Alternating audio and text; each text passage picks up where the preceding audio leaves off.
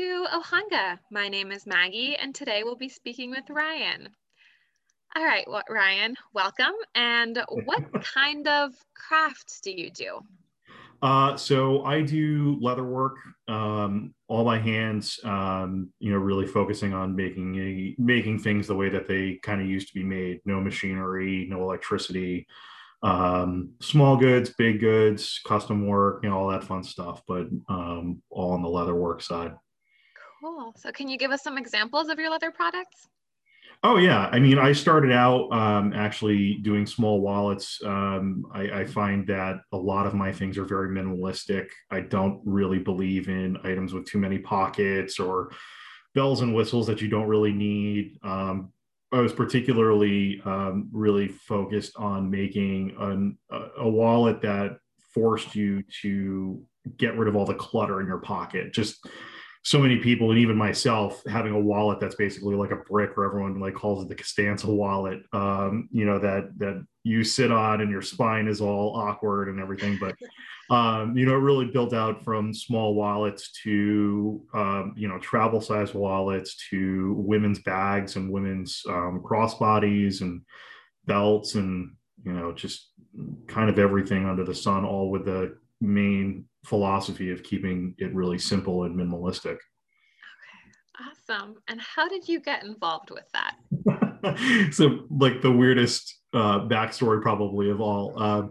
I was always interested in doing something with my hands, um, being someone who kind of works in graphic design or on the computer all day long for my job. Um, you know, we were expecting our first child um, back in 2017, and I was really looking to do something that would get me off the computer, but also, you know, kind of a new hobby in between those dad times where you had some downtime where you couldn't really sleep, but you needed something to do. Um, and I had previously thought that, well, maybe I'll just be a car person and bought like an 80, uh, we bought a 1987 El Camino and very quickly realized I was not a car person whatsoever. Um, big waste of money. Um, but what I actually was interested in and how it started was I was very interested in um, uh, wristwatches um, at the time. And I just really gotten into different types of wristwatches and kind of the fashion behind it. And I was buying um, these old watches from estate sales um, or, or stores and pawn shops that were just very interesting and uh, rebanding them. Um, so I bought leather for the first time and was just interested in, um, you know, either refurbishing the bands or just making them look a little bit modern. Um, and that's really kind of where it started. Um, and from there, I just had a bunch of leftover leather from the hide and, and made a small wallet. And at one point, uh, my wife basically said, You need to find a way to get rid of some of this because we can't just like clutter leather products in the homes. You either need to sell it or find a new hobby. And uh, she kind of like pushed my hand into doing a pop up market. Um, and the feedback was, I, I never expected the feedback. The feedback was excellent. And it just kind of took off from there where we made more things and and really just kept it going. Um, and that was that was it. it. really was like a surprise. It wasn't something that I ever saw myself doing. Um, it, I'm not generally consider myself a super creative person, but um, somehow just took off. wow! And so, but it started out as you just making these products for yourself. Yeah, I would just I you know I'd make myself a watch strap for a new watch. I just bought it at a estate sale or um, I found uh, like an interesting thing about like a, a, tiny wallet, and I was just like, "Oh, like yeah, let me make this small wallet. It'll, it'll be really neat." And you know, I post a picture of it on social media, and everyone's like, "Oh, wow, that's cool! You made that. Like, that's really interesting." And be like, "Yeah, I, I did." Like, uh, you know, is, are people interested? And uh, I started buying more and more and investing in tools and um, wasn't really taught by anything besides just watching people do it on like YouTube or on the internet or asking questions of others that I saw doing it and making sure I was doing it correctly. Wow, cool. All right, let's take it a bit further back. So you said yeah, yeah. you don't you didn't consider yourself particularly creative. So tell me about like your childhood, your young adulthood, what were you interested in? What were you doing then?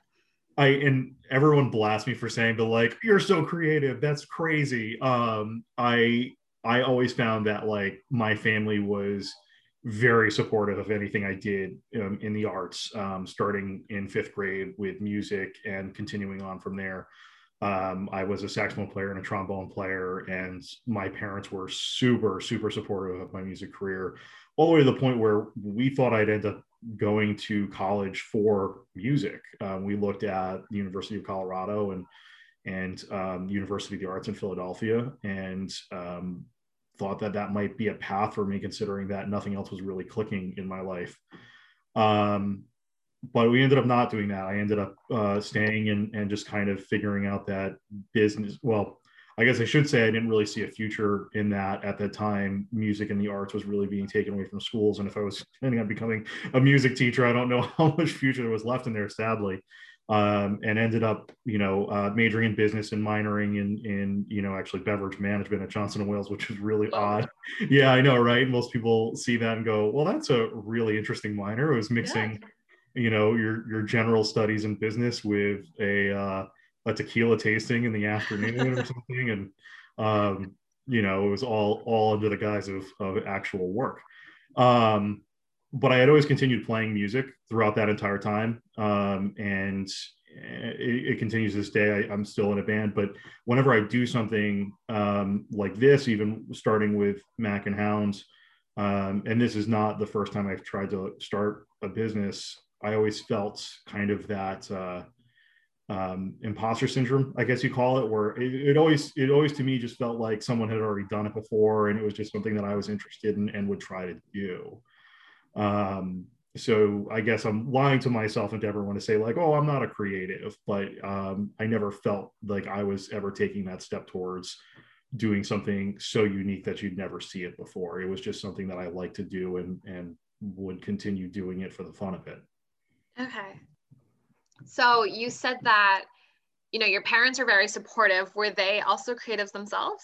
No, absolutely not. Actually, it's funny. Um, both of them have no idea where the music came from, like how how like I ended up playing music um, and and being, I guess, minorly good at it. Um, it was always just something that they've always supported, whether it was lessons for a short period of time or me giving lessons, um, you know, in high school and college to other uh, children, to younger children, or asking me to like play things or having my band play at like family parties um, they were just into it, and, and it wasn't just my it was my entire family. It was always something that everyone, extended family, would talk about, which was oh. always interesting. Um, you know, the videos from music festivals and and winning jazz festivals always went out to the family to see, and um, yeah, they were very very supportive. And I do have some you know some aunts in mine in particular that were very creative, um, but generally within the uh, the tight family, uh, myself and uh, my younger sister um, Caitlin,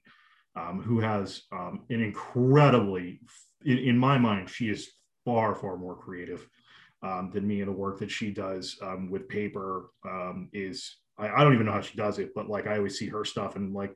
It very clearly that the creativity should have been placed on her and not on me. Huh. And so, if it didn't come from your parents, how did you get involved with music? Oh, that was a school. That was a, a, fifth grade. You know, you can start renting instruments for music class if you're interested. And, uh, you know, it's just something that my mother was like, all right, do you want to play an instrument? Like, yeah, I want to play the drums. And like got a drum and, you know, did it for a year. And it was kind of like, all right, well, the drum isn't working. Do you want to try something else? I wouldn't say like I'm I'm I'm great at I'm only great at certain things musically, uh, brass instruments, woodwinds, but don't ask me to like keep a rhythm or play a string instrument. It's you know I I was very only really good at like certain certain things, but uh, you know we transitioned from the drum and she got me a saxophone and it just kept going. Um, in high school, they said you had too many saxophones. Are you interested in like playing a trombone? We're happy to like give you one like in order wow. to do so. And uh, i was like yeah okay i can see that. And from there you know i was in the top of the jazz you know class whatever you want to call it you know all four years. And um, you know it was actually a very very good well-renowned program in the state of rhode island for a public school um, and then from there i kind of teetered off and then went into like a little bit more of a a, a reggae punk side as an adult and taking cool. it a little less seriously. But I I realized that um, for me it wasn't about uh, learning more and becoming a master at the craft and um, you know that stuff just didn't do anything for me. Like becoming the best of the best was not something that was in my plans um, and that i really only wanted to do it for for fun and, and to make myself happy. And, and that's kind of the same thing with this business is more of like i'm not interested in becoming the best of the best and doing you know i'm interested in doing my own thing and making what i want to make and doing doing that very very well. Um, you know and i think some super professional people would pull some of that apart. Um, but for me, this isn't about anybody else besides me being happy and doing something that I enjoy doing, you know, with my spare time. Yeah. Okay. So you decided that music and like teaching music wasn't well like teaching music as a profession in your career wasn't in your future so why did you decide to go for business in college I wish there was a better answer to that besides the fact that my mother worked there and, and tuition was free. I, okay. we were, you know, my my my parents were divorced, um, so a single mother, two kids, um, college, and and my my younger sister was also much brighter than I was. I think it was actually really um, surprising to my parents when the high school diploma came in, and they're like oh my god you actually did it. Like what a surprise. Um, whereas my sister was like accepted to brown like wow. you know and ended up at penn state. But like um, it was really more of well if i'm not going to go into music um, i guess i really just kind of have a passion for um, public speaking and talking to people and could be really good at business. And at that point i had actually tried an apparel company um, you know and and it went okay. It wasn't anything crazy, and I I, I don't know if I was super invested in like in your it. own company. Yeah, yeah. I, I, yep. I had I had made like t-shirts, you know, slogan t-shirts, streetwear kind of thing, and you know, why not? I'll give it a shot. And yeah. You know, um, I think that's something outside of the creativity, or at least the music piece, that my my parents definitely saw was um, a business acumen. Like just a, a, a, willingness to like get out there and, and talk to strangers and it kind of played into you should probably think about marketing. And that's kind of how i landed in marketing. Um, and so that's kind of how i ended up studying that. And and the the beverage management side was more of just an interest in um, i wasn't interested in food per se but i was definitely interested in like how things were made um, and that was a new minor for the school at the time. And one of my professors was teaching it, and um, I took a class. Um, and the first class was actually about water and just like huh.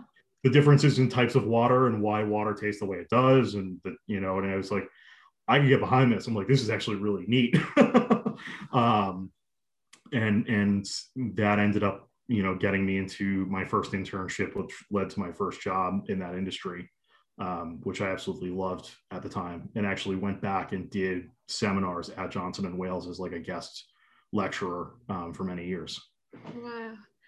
And and what was your first job then?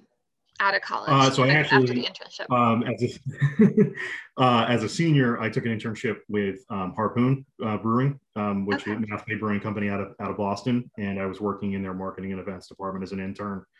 Um, and I was there for seven months um, as a free intern, um, which at the time when you're 21 and you're only getting paid in beer is actually probably the dream for most people. Um, it was just like I didn't mind. I actually at one point they were like, "Well, you know, to be fair, your internship time is up," and I said, "Well, I'm not leaving until you hire me." Um, so I've got nothing else to do. And uh, they were like, that's fair. You can stay. Um, and I stayed for a few more months, and then they approached me and said, "We have an opening, you know, and and we'd love to have you stay, but it's not in the marketing side. Um, we'd love to have you more on the distribution and sales side, out out talking to restaurants." And uh, I was like, "Well, if that's the only thing that I can do right now, then I'd happily take it." Um, ended up working as a uh, distribution um, marketing rep for um, Cambridge and Boston, and really kind of getting my feet wet in in the sales and marketing of, of beer at that point. Cool. That's so awesome. So, how are you still involved with music throughout college and then during this first job? Oh, dur- oh, that that entire time, you know, through the last two years of college, through this job, um, I'm playing trombone in a band. You know, it's the early 2000s, and we're playing ska music, just like the 90s told us was cool. And uh, you know, it was it was uh, the first job was actually really great because working at a brewery, um, you do get some of those benefits of like a small company culture that's really hip. And they'd say like, "Hey, I'm I'm traveling this weekend. We're gonna go play a show in Buffalo. Uh, and we're gonna drive out to Buffalo. I'm gonna be back late Monday." And they're like, "Yeah, go have fun. Here's a case of beer. Like, go spread Aww. the word." And like, you know, so so they were like really cool with that, and uh, we recorded a couple albums at that at at that point, and we were just kind of playing wherever on the East Coast and traveling. And um, throughout that, you know, I'm still playing. You know, we played in that band for almost nine years. Um, wow. You know, um, I mean, outside of the pandemic and not having practice for over a year now, I assume we're still a band, but you know, um, I've. What's the I've, band called? Uh, so that band was called Shorthanded Goal. It's probably the one that most people would know me from. Um, as the shorthanded. Sorry. Shorthanded Goal kind of like hockey. It's a hockey term. Okay, gotcha. Yeah. Um, uh, but now it's kind of more of like a fun thing as get older. Um, we got rid of the horn section. I'm actually singing in in a new group, and I'm oh. doing like, um, you know, so occasionally I'll get someone who emails or messages me on Facebook and says, "Hey, man, do you still play horns? We're doing this like soul thing, and we need like a horn section to record this." And you know, I'll I'll break it out and and, and record like a, a horn line for a different artist or wow. you know, ask me for it and guest on their album. Um, but it's just something I, you know, it's it's a good stress relief to just go and kind of either play for an hour or like yell into a microphone for an hour. Um, I, it's incredibly cathartic. Um, and uh, you know, just to have something to call your own is probably one of my more proud things that I have like six or seven CDs that I own that I'm mm. on. that that is yeah. my band. That's awesome. Great. So so how long were you at the brewery for Harpoon?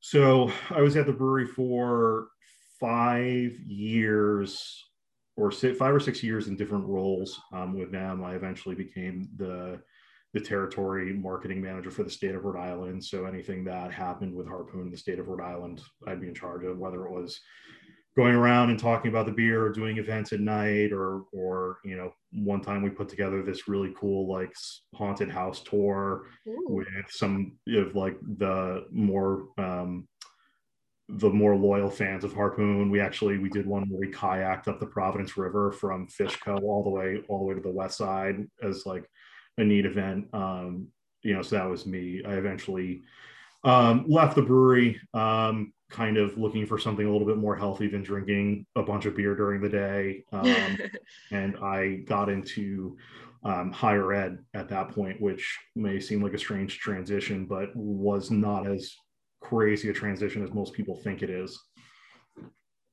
Okay, and tell me about that. What? How are you involved with that? Um, so at that point, I was looking to get my master's degree, and from my experience working at a college is the best way to get it without having to pay for it, as I did with my undergrad. Um, so I started looking into. At that point, I was lecturing at Johnson and Wales um, every once in a while, um, talking about beer pairings and, and food, food and beer, and how it all works and how it's brewed and made. Um, so I had talked to the admissions department there and said I I'd love to like find out more. My professors here that I know said I would be great in an admissions role. I don't know much about it. Um, and I interviewed with their vice president for admissions, and he was like, "Yeah, he's like, you would be really good at this, but I don't have any positions for you right now." He's like, "I'm happy to like connect you with some people." Um, so I just started applying um, to different roles at different universities. Um, we actually, I, I, had an interview at a, at a school in Tennessee, and they brought me out, and they're just like, "We're just wondering what someone who works at a brewery would want to do in higher ed." And they're like, "We're actually from Boston, and we know Harpoon very well." Oh wow! And, and I was like, "Oh, cool." They're like, "Yeah, like, so w- what are you doing?" and I'm like, "Well, you know, here's what I'm looking for." Um, and they said they're like, "Yeah, we can't hire you, but it was really nice meeting you." like, okay, thanks. uh, I eventually got that call um, where I was offered a job as uh, an assistant director of admission at um, Assumption uh, College, then now Assumption University, um, and started my MBA in marketing at Assumption while working full time doing admissions work with them, um, which I absolutely fell in love with. Um, it was such a more rewarding experience to go out and talk to students about going to college and the benefits of like why you should be thinking about college not necessarily where you should be thinking about that's that's super important but to me I barely made it out of high school. I wouldn't have considered myself to be a star student who ever thought college was important in the first place. Um, and how much it changed my life because um, college was just an experience that turned me like I, I, went from being one of the worst students in my high school to, be, to graduating the top of my class, um, you know, in college because it was finally something I was interested in doing and being able to share that story, you know, as well as the you know, you occasionally get the kid, I want to play music in college. And I'm like, well, we need to have the talk on is this like a passion of yours? Do you want to learn music more? Or do you just want to play music? Because I can tell you the difference between the two personally. Yeah.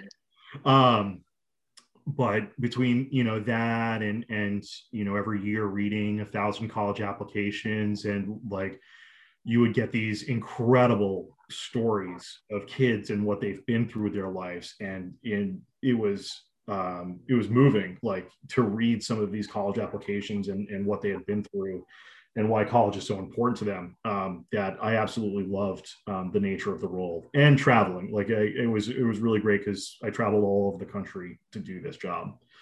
Um, and i found out that i was actually really good at it and i stayed with assumption through my master's degree um, for about three and a half to four years um, before I took a role closer to home at um, Bryant University. Um, doing home the same. Rhode- was that? Home being Rhode Island still? Home, yeah, home being I, you know, was working in Worcester and driving. Uh, I, I was living in Warwick, Rhode Island, and driving to Worcester every single oh day. Oh my goodness! Yeah, or four years. So um, it was just, you know, we were at that point we were expecting our first child and having an hour and a half commute every day was just not something that we thought would be feasible anymore.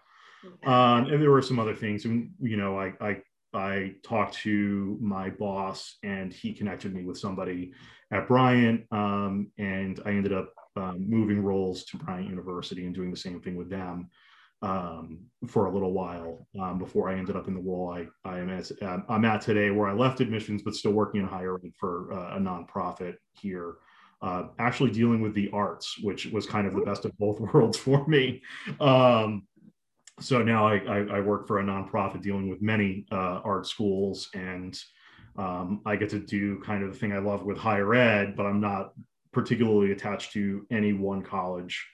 Um, you know, in particular, you know, kind of espousing just the um, importance of art and design education and that, you know, it's more than just what people think it is and kind of busting the myth of the starving artist um, for parents, um, you know, and that there's so much more to just than painting and sculpture. There's toy design, there's automotive design, um, there's UX, there's branding, like everything that you've touched has been touched by a designer or an artist. And, you know, we need to get that word out that these aren't majors that you can just brush off your shoulder as something that you you can't consider because you won't make money from it. Um, which I think that all of the people that you probably talk to here, you know, would tell you that art is a great thing, you know, to consider as a life passion. You know, will it make you millions and millions and millions of dollars up front you know? No but you're unlikely to do that as an accountant as well so why don't you do something you love? Yeah. It's great to hear that because a lot of the complaints we get from our artists is that you know art school is great but they don't actually teach you how to make something practical out of it like how to monetize your passion so. Yeah it's something you know and and again uh, they're they're fantastic and there are some parts where we get there are some schools that are better than others at it for sure. Um, and there are sometimes where i visit these schools and i'm just like man i really should have studied like this. This looks awesome.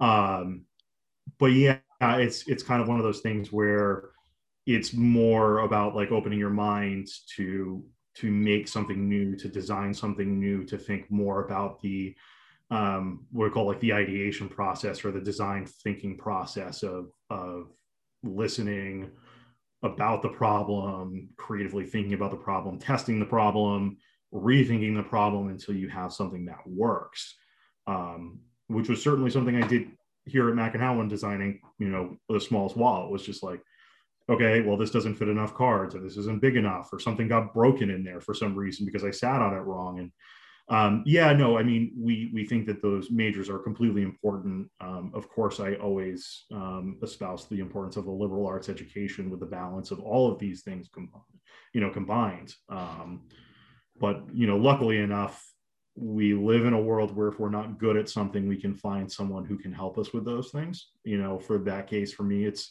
financials, and I'm I'm really not the money person of Mac and Hound. Um, that would be my wife who handles all of that um, because she's far better at it than I am. Um, you know, so to those people, I'm just you know there are people out there that can help you with the things that you're not good at, and seeking them out can really help you make you better at what you do, so you don't have to focus on the things you don't like. And that is exactly what Ohanga is trying to be. You you said it perfectly. exactly. Yeah. Well, so tell me about Mac and Hound and how yeah. your brand started developing and how you really turned into a business. Absolutely. Um, so you know, we kind of got the idea of like where it started. It was really just in the basement of of our house um, you know, where I was just banging away at, at leather and making holes and things at you know, all hours of the night while we had an infant upstairs that would just wake up randomly. Um, uh, we actually, I, I named it after him. So Mac is my son, and we have a basset hound. Um, so it was kind of, you know, I was, I always kind of thought it was more of like a, a family thing. Um, uh, it was actually, I think most people realized that we had named the business before the baby was born. We had picked the name and I had started the business before he was born. Wow. So oh, interesting. Okay. So that's, that's you're going to tell everybody, you know, the name of your unborn child. But um, it was, uh, so, so that's kind of, of, of how it started. Um, it was just creating a couple products and being pushed out to different um, pop-ups whether it was at like one of my first ones was at the art sale at roy carpenter's beach where my grandparents have a beach house and it was just surrounded by other people who make things and i put things on a table and if people had questions you know i was able to answer it. Um, you know and and that's kind of how it operated actually for for two or three years was just a basement project that I made the things that I want, and then I showed up to a place and I put it on the table and and talked about it. And I I I still like with the pandemic, I actually really really missed that portion of it. The the biggest benefit to me was that I got out. I was able to like get out and talk to people, which is something that I've really I really kind of hoped that the brand would be all about that was kind of that experience where you knew where it came from um, the person who talked about it was knowledgeable about what they were making um, and that you knew where to find them you know if you had problems. And I, you know I, I guarantee all my work and i tell them like you're not going to have any. But in case someone does and i've only had one problem in three years where someone said this broke um, you know and I, I immediately knew what was wrong. But um, I, I missed that about the business overall. It was more about me getting out there and, and talking to people in really cool settings um, so eventually, you know, we kind of had a great year in 2019 and realized that the hammering at home underneath the child's bedroom at night just wasn't working um, anymore for everyone's sanity. Um, and after the Christmas season 2019, um, we went out and found um, a studio space um, where I'm, I'm, at today.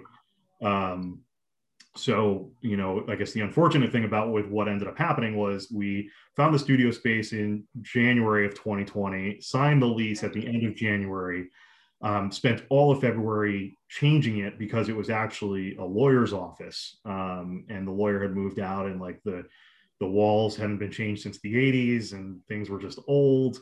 Spent all of february you know upgrading the place painting cleaning um, you know, fixing things. And then in March, when we were set to open as kind of a showroom workspace, um, coronavirus hit and we were shut down and we never even got a chance to open the doors.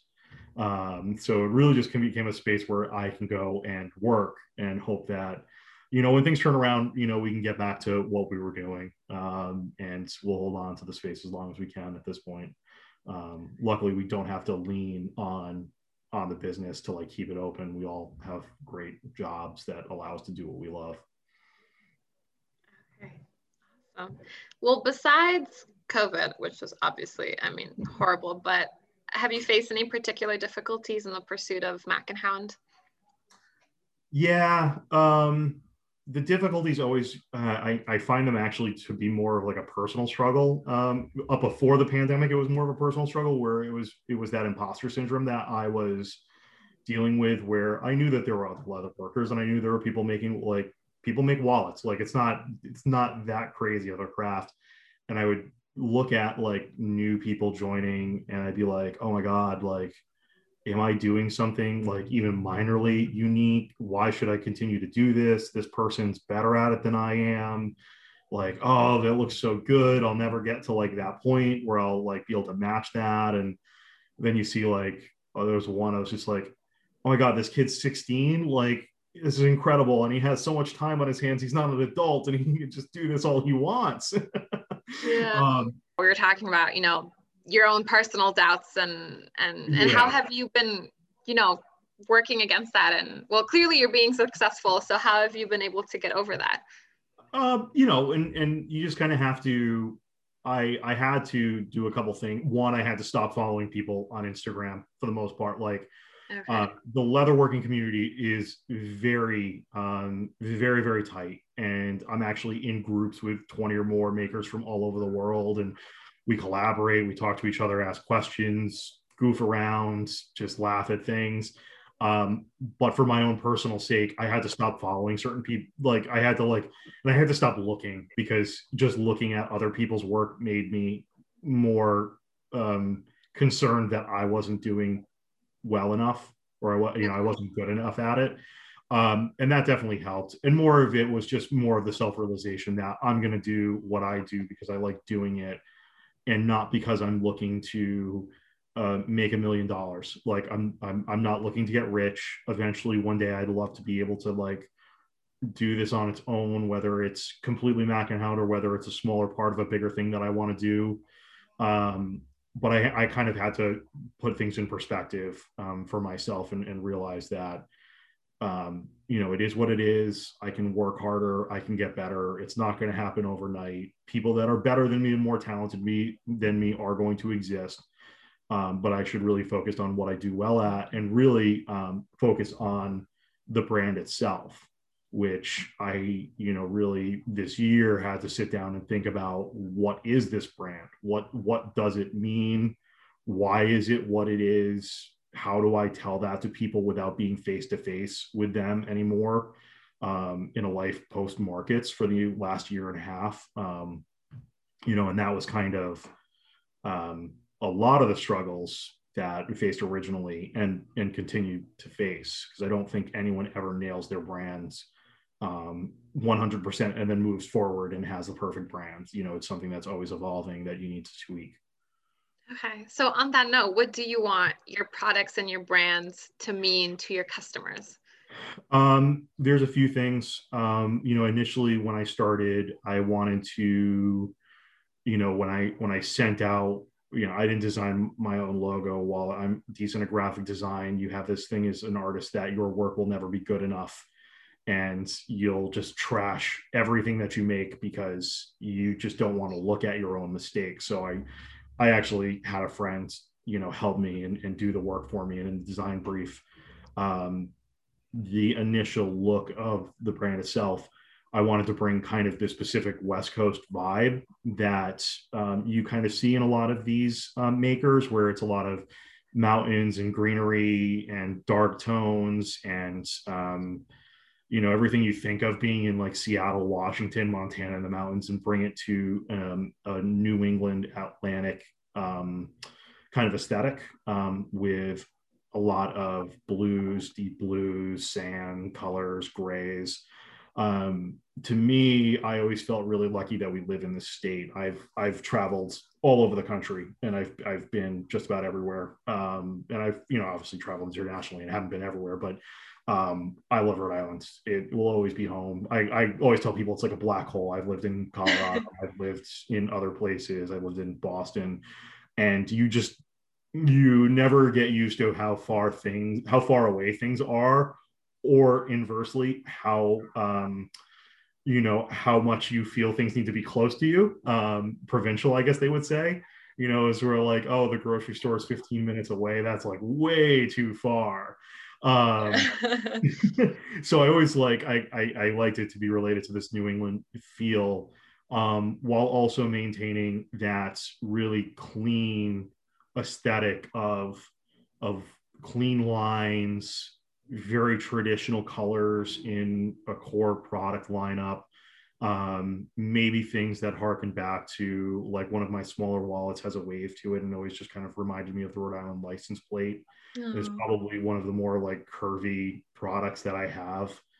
Um, so it was a lot of a lot of clean lines, um, but everything named after you know places in the state where I thought that they would end up being used the most. So the passport wallet being named after the airport or the crossbody um, being kind of like the Fox Point Wickenden Street area, um, you know, and uh, the smaller wallets being Second Beach or Ponog, which the original wallet I made was named after kind of where I thought of the business on a boat in the marina in Warwick, the Apponaug Marina um, or Pojac Point um, was the Pojac wallet named after kind of the place where you know my dad would take us out on the boat and go quahogging, you know, off off of North Kingstown there. Um, so it was really meant to be more of a um, like a localized feeling to the product lineup, um, which you know it doesn't translate well once you start leaving the state. I actually um, took a class about it in Washington D.C. and everyone was like,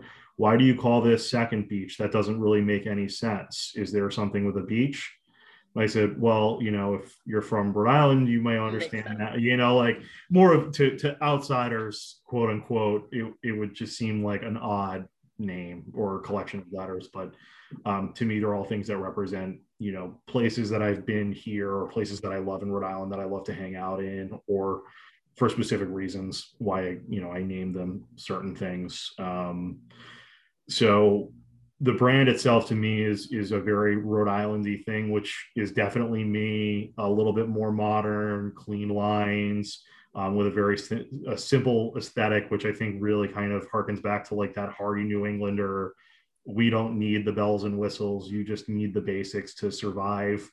Um, you know, uh, so that's kind of what I hope to get across. Um, you know, with the lighthouse kind of being, you know, the antithesis of of New England. You know, the the thing you think of when you come to wanting to bring that Pacific Northwest feel, the forest and, and the vibes of the woods to the cliff face looking out over the ocean. Is there any particular person that has really influenced your pursuit of Mac and Hound and your development of the business?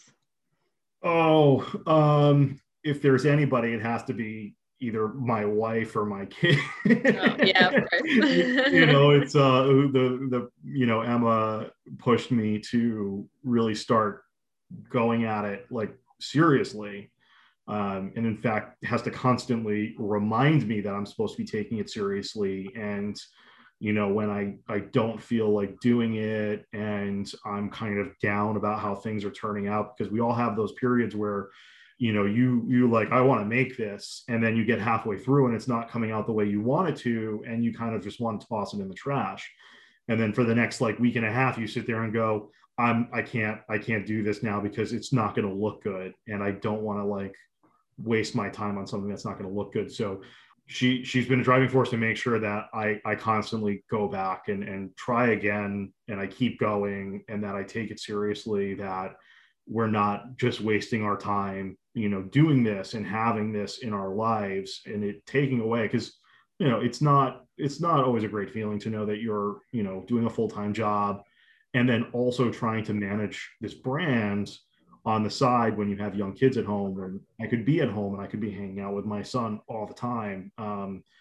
Uh, but I know that when he gets older, I hope that he would have some kind of cool story about having a business that is named after him and yeah. Um, or you know being something bigger at some point. But um, i would say that they're probably more of my driving force than anything else. Um, uh, on on keeping this going you know and, and keeping keeping it where it's at at the minimum.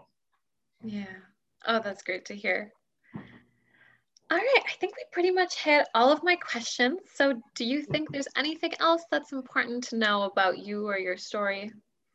Um i don't know if there's anything like important to know like it's it's one of those things just like wow i can spout off like a bunch of different things. I think you know if if anything i think people should know that you know i really kind of value the interaction between you know myself as the creator and the user. And and when i get the feedback from people like, the other day someone sent me a message on instagram just out of the blue. And um you know they're just like hey, I bought this wallet three years ago, best wallet I've ever owned. You make a great, wow. and you know you're.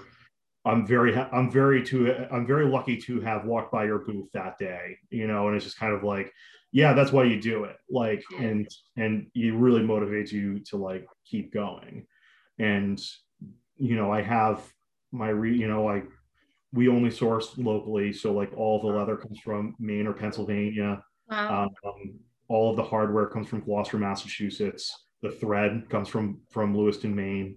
Um, so, like, I would say, depending on the product, and 100% of it is made from local source materials, or even some of them, if you can't get it locally, they're like as close as I could possibly find to it. Um, but for me, it's really about the support of the the local economy and, and making sure that people can work um, and and have jobs. Like I could buy I could buy really fancy Italian leathers, and I, I, occasionally I do just for something fun. If you see on my Instagram, it's probably almost exclusively the weird and odd stuff because that's what people like to see. But um, you know, I love that. But for me, owning a business is about making sure that you're supporting the community that's around you. So whether it is making sure that everything that we do has something local attached to it, whether it's making sure the raw materials are local, um, or even something that we can auction off for a local charity to support another business um, or give away in support. Uh, you know, we we recently I, have auctioned off a wallet for the Rhode Island Food Bank for St. Patrick's Day. Um, we've auctioned some stuff off for um, other businesses um, that were that were struggling during these times and, and in support of them. And um, you know, for me, the money's not the end of it. It's I, I we don't do a whole lot here as, as far as like profits go. I'm not becoming a millionaire off of any of this, but if the end goal of Mac and Hound is to support the community that surrounds it, either by making sure that the money stays here or using what I can make and what I can do to support the other people around me, um, would be the key thing about the brand that I hope people end up taking away or feel good about buying from us for. Great. Oh, that was so eloquent and beautiful. I wouldn't All say right. that those things are ever really attached to me, you know, as in a, in a sentence whatsoever. But I'll, I'll well, I'm glad they're coming out now. That's the whole point of this conversation. All right.